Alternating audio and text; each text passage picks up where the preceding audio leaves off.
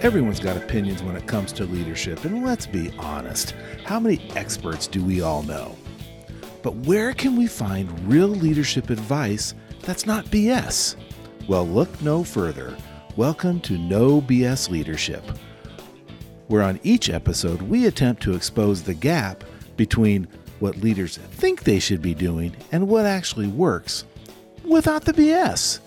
Listen in as we irritate some, inform others, and challenge all leaders to discover a better path to the leadership excellence we all want. Good morning, everybody. Here we are back in a very hot June day. Ahead, we are facing a heat wave straight from hell. Yesterday, it is definitely hell couldn't be any hotter, and I'm sure it is. But just in the last few days, it has just been overwhelmingly hot here in beautiful Indiana. So I am extremely grateful to be here today in the air conditioning, talking to my lovely colleagues. And we have a surprise on the books is we have found so often that that we run into people that feel like their ship is sinking. And as as a property manager, as a regional supervisor of 25 properties, that is what I specialized in was coming in and taking non-performing properties and turning around, rebranding them and getting them back on the balance sheet. So for the next four series, we're going to do a series on this and we're going to ex- explore just that process of going through taking what we think is a sinking ship maybe is it really a sinking ship or are we just taking on water there's so many questions here so many things to to explore and at the end of it we're going to make a, a transcript available to you so that you can download it and eh, use it for your analyzing and other good things or maybe just for some ideas. But let's get started this morning and tell me dr sam have you ever faced a sinking ship I would say that's probably affirmative. But if I could be so bold, Myra, do you mind if we go around the room and remind our listeners who's here? Absolutely. That is that was my plan, but I just um, I'm sorry about no, that. yeah, that's okay. You just be. I thought you were so excited to jump into the topic. And yeah, I just want you to introduce yourself by telling us. Have you ever been on a sinking ship? So, dear listeners, uh, what you just heard was a humility on my part. I biffed it. They we're moving on. So, yes, I've seen the, uh, the sinking ship before, and part of it was perception. You know, I had expectations that were set in one level, but the organization was someplace else entirely. So, I had to level set and figure out where we actually were, and then realize the things I thought we were going to do wouldn't be possible. So, we had to reset the foundation and start to build again in order to get to a place that was good. But boy, I didn't appreciate that that was the angle we'd have to take. I thought we'd be able to hop in and run, but no, that was not our answer, as it turned out. But we turned it around over time, but it was quite a series of bailing buckets to get there. I tell you that. It, always is, and nothing is this. Neither none of them are the same. They always bring their own challenges. How about you, Mr. Geyer? You came from both a medical and a banking background. Did you face any sinking ships? Yeah, in fact, I did both in banking and in in healthcare. In fact, on four different occasions across those two industries, I was hired as the replacement captain. So part of the story, you know, the captain goes down with a ship. That's not what happened. In in my instances, the captains that were there prior to me had abandoned ship, and so I yeah, have definitely been on the ship that's sinking and been able to plug the holes and bail out the water and refloat the vessel and get it headed to uh, where it was supposed to go. Yeah, I've got a lot of experience in that realm. You're going to be a big encouragement to people that don't have any hope right now because they're on that ship. Mr. Conroy, in the nonprofit world, do do you face sinking ships? No. Yeah, you do. Uh, They're, they're all listening. non-profit. They're all sinking. What are you talking about? they're all thinking nonprofits ship. are easy, man. They're all perfect from the start. Yeah. Yeah. Not when I worked for the Boy Scouts, my my role, my reputation was to go in and fix and rebuild districts, scout districts, because I'm a structured organization guy. It was really given to the test when I became the executive director of the local United Way. They were 90 days from shutting down. During the interview, one of the board members said to me, Why would you want to reset the lawn chairs on the deck of the Titanic? And I said, because I love a good challenge and give me 90 days. The executive director before me made some really bad decisions, treated the organization as their own personal checking account. And uh, so I was really starting from a major deficit. And within two years, we doubled and they're still around today. So that was 10 years ago. Yeah, 10 years ago. Mm. Yeah, 10 years ago, 20 years ago. It's 20 years ago. And they're still around today. You do I hear 30, go, go 30. How about 40? We have Yeah, 40 up 30 anyway, 35, 40. Smart ass. But uh, here sir. yeah, I am familiar with the sinking ship, but I can come up with a plan pretty quickly. I, yeah, I'm familiar. Okay. And Mr. Gia from Professionals at Play. How do you keep it fun when the ship is going down? Oh, obviously you got to sing. There's lots of singing and dancing involved and frivolity.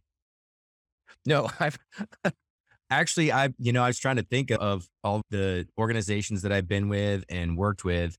And I think, as far as I know, all of them are still afloat. So doesn't mean they haven't been taking on water though. And uh, not metaphorically speaking, literally, I have been on a ship in the ocean that was taking on water. There's a totally different story, terrifying and hilarious all at the same time.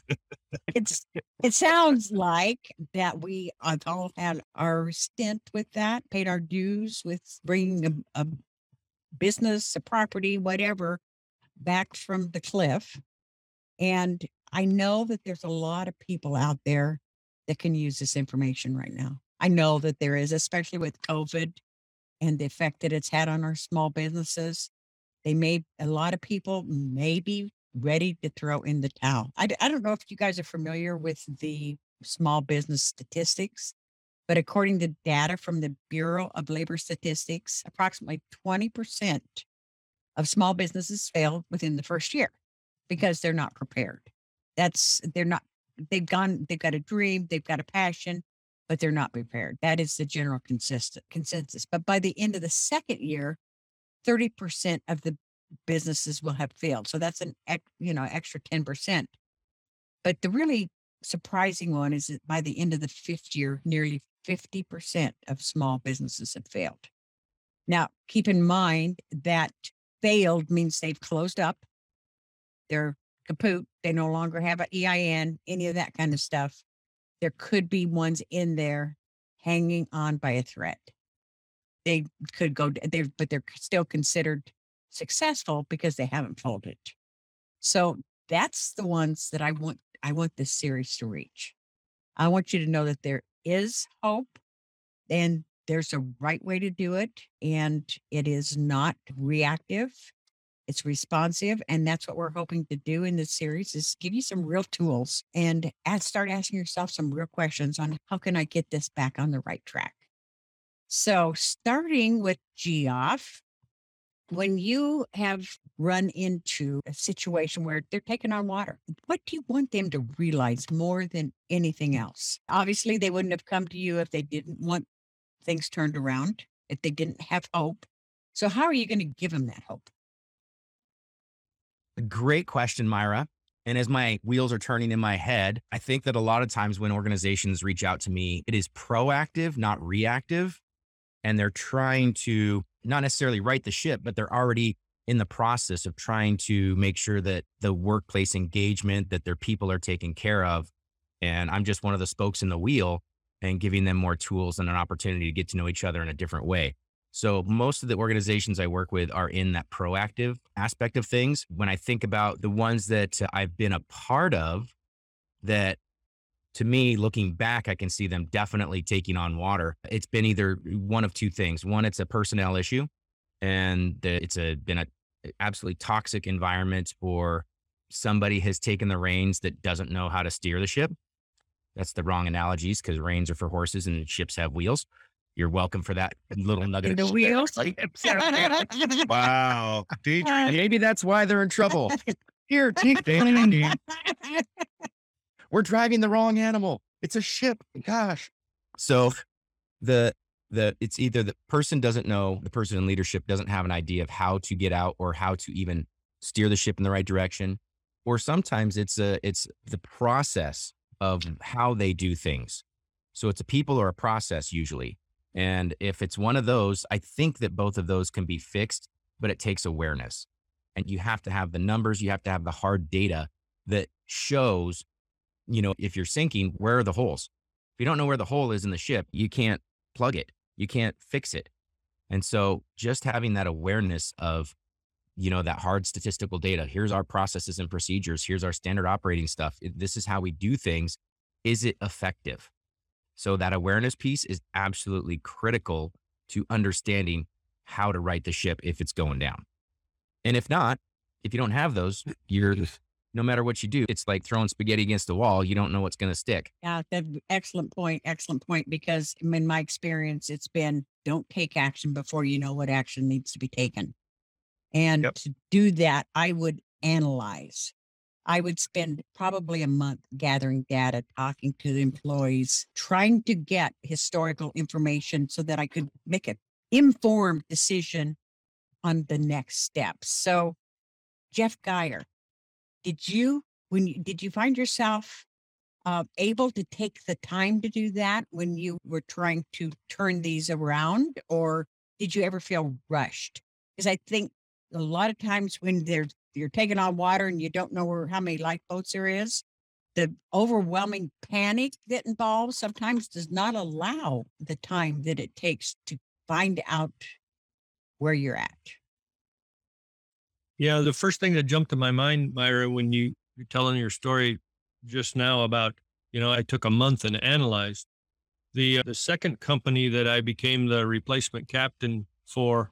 I, I didn't have a month we were less than 30 days from not being able to make payroll for about 80 employees.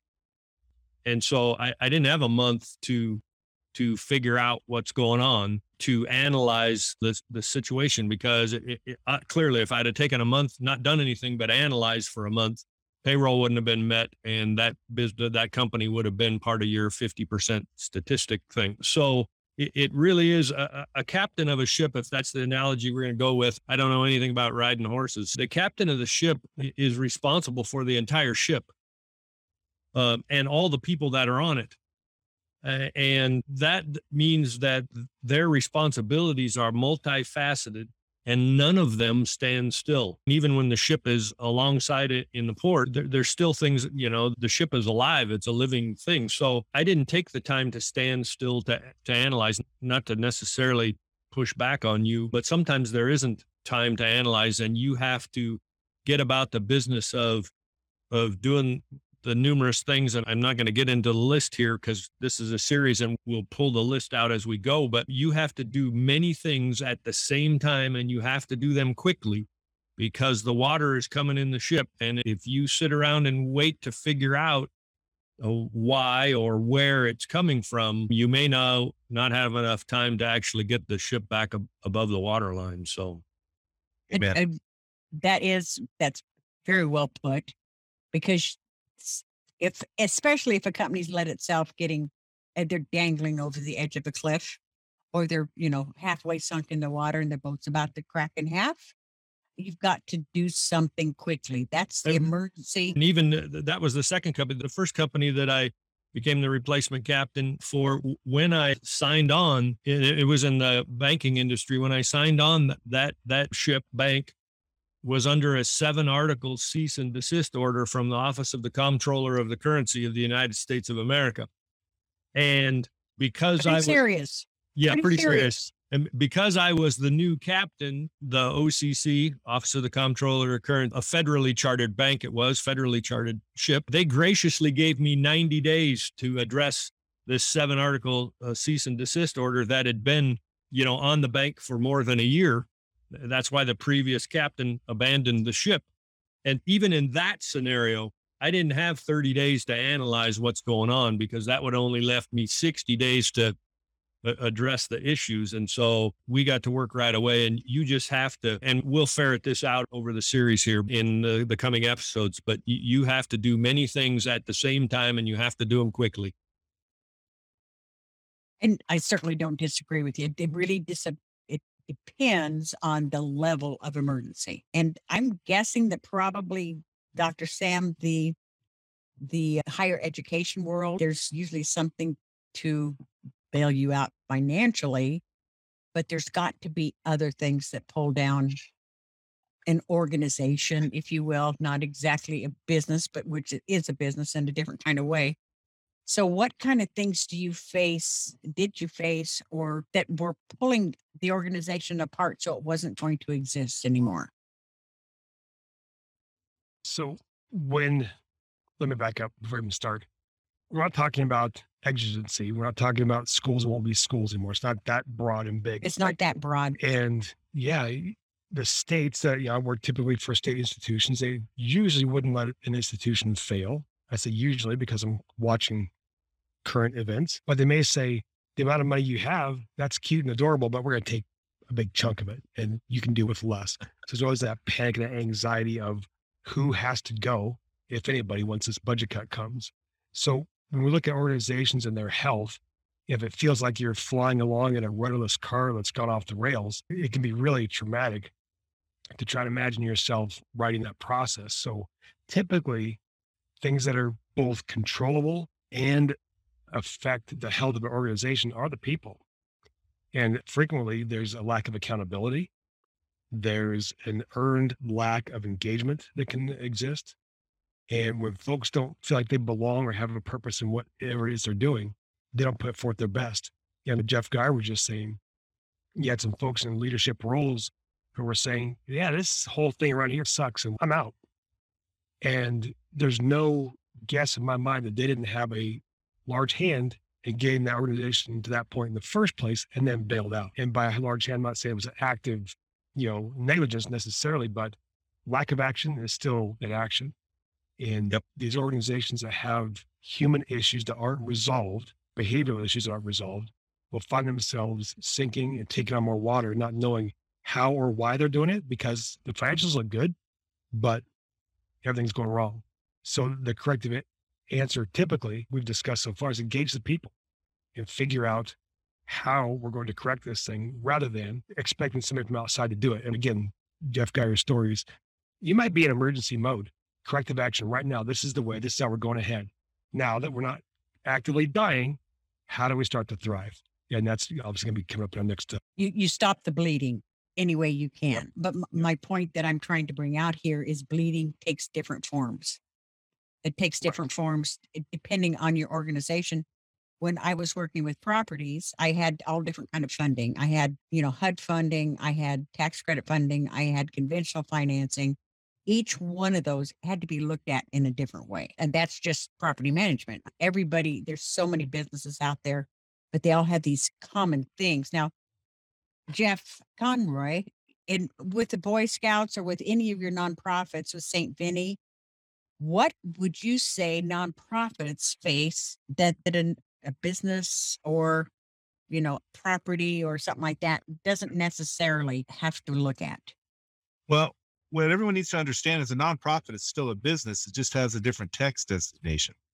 So it's still a business, still have employees. The only difference is it's usually a board of directors that is involved and volunteers involved. So when you, when Brother Geyer is 100% correct when he said, um, you know, sometimes you don't get the opportunity to sit down and, and assess. You've got to put, you, you got to stop the, stop the bleeding or stop the, stop the sinking, plug the holes.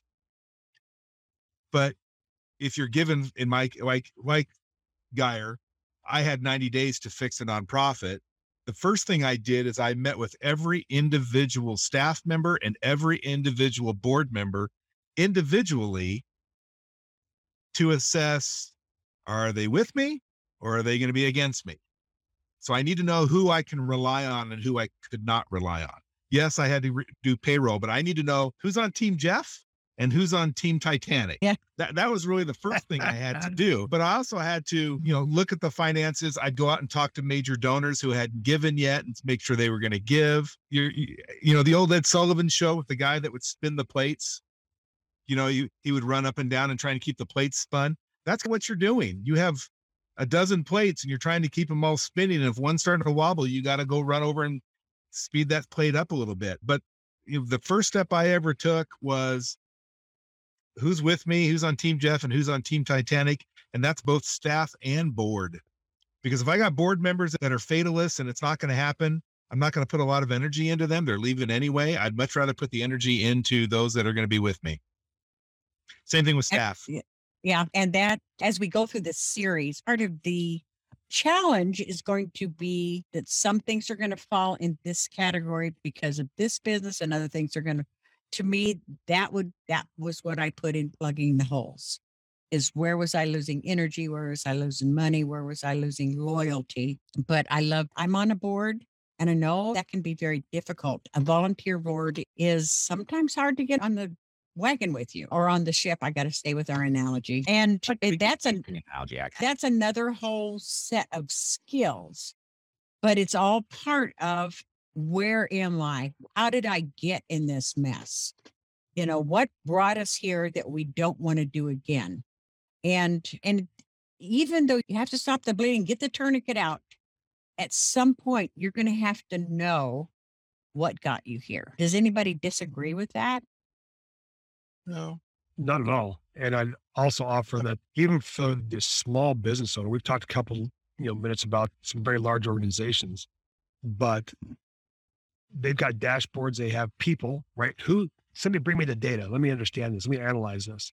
If you're doing it by yourself or with a small group, that feels daunting. But the data is still there. You still have to examine why are you in the situation you're in? And maybe it feels like you're sinking. Maybe you actually are, but you don't know what to do until you understand that bit. So numbers don't lie. Data, it's just flinging around. Exactly right. Numbers don't lie. Well, lies, damn lies, and statistics. But that aside, yeah. understanding the actual data, then you can move forward in a meaningful way. No, I'm distracted a little bit because GL put in here how many people are cheering for the iceberg. That is so true. That is so. Yeah. True. You know, if the whole overall uh, mindset in the company is on the negative, they can actually be cheering for the other side. Oh, yeah. Need, that's part you need to find out, which is, by the way, our next installment in this series is plugging the, and the personnel and the data are two separate things. And I, Sam, you just pointed that out is the data doesn't lie. Numbers don't, don't lie, even though they can be interpreted differently. But people, their emotions, their what got them there. It takes a whole new skill set to know how to get the ones off that are cheering for the iceberg, you know, and put the ones in lifeboats that are on your side and, you know, that type of thing. So, anything to add that this is going to be a fantastic series because we've gone, we're just gone through the, through the first step is finding out where you're at because even though if you can see a wound, you can see that I've got to get this fixed now, but I can't let the rest of it go without making a plan, without knowing where I'm at and what I have to fix. Does anybody else have anything to add to that? Yeah, very briefly, be critically honest. I think that there's some toxic positivity that could creep in. Oh, we'll be fine, everybody. It's no problem. Your arm is lopped off. Nothing but a flesh wound. It's a problem. So identify it and say so, and then move forward with a strategy. Exactly. that is is something that business owners fall into because they want to deny. They want to deny that there's a real problem here. They just want to find somebody to fix it. And I think Jeff Geyer probably fell into that hole with his his situation he told us about with the comptroller or something like that. There was some of that too, but part of my banking career too was collecting non-performing assets, so loans that that weren't performing the way they were originally in, intended to. So people aren't making payments or struggling with payments or those kind of things. And you know the whole foreclosure and bankruptcy and all of that stuff. And um, one of the things I remember, and this is now you know a number of decades ago, a couple of decades ago, but that th- there were some customers of the bank, and we're talking about commercial customers, so they're business owners who thought everything was fine in their business because every year the bank renewed their operating line. And they used that as the only indicator. That's the only indicator they had on the bridge of their ship to determine whether the ship was functioning correctly. And then, you know, when the bank one day decided, no, we're not going to renew this loan, we want you to pay it. Now all of a sudden it feels like they're sinking. And so yes, the coming episodes where we get to talk about what kind of indicators do you need on the bridge of your ship? What, Mhm. You know, how responsible are you as the owner as the, or as a leader, as the CEO, those kind of things. I can't tell you how many Mm. times they tried to blame the, their problems on the bank because the bank decided not to renew the loan. And that Oh, was the first indication that there was something wrong. KPIs, I preach that all the time. Key performance indicators. If you don't know what they are, you better find out. That'll be in the next Um, episode or the one That's after that. Or the one after that. All right. I just want to, in the interest of time, want to wrap this up, open it up to any final comments, something that you want people to take away with, take away with them on off of this. And remember, just remember that everything, every business is different. And we went over that. Every business is different. Nonprofits are business too. Keep laughter. In- bumper in the- sticker. yeah. keep laughter in there and you may not have time to to analyze like you but you've got to stop the bleeding. And i appreciate all of you guys' input. It's going to be a fantastic series and i can hardly wait till next so if there's nothing else i will close this one out and we'll talk to you again next week. Oh by the way i would love to hear your stories. I would love any input in, into this series will help. Send us an email at ask us at oh where is that? If you could so who did that for me? Ask us at leadershipbs.co i don't do this as often as the guys do so that's my excuse. Ask us at leadershipbs.co you can also find us on facebook no more leadership bs that's a great place to put your comments and because this is going to be built out of real people's experiences. Love to have yours. So until next week, I will talk to you then. Hi, everybody. Better, but. We hope you enjoyed this episode of the No Leadership BS podcast. If you have any stories, questions, or comments you would like to share with us, please email us at askus at leadershipbs.co. That's ask us at leadershipbs.co. Don't forget to give us a five star review so we can reach more people. Thank you so much and tune in next time. We'll see you then.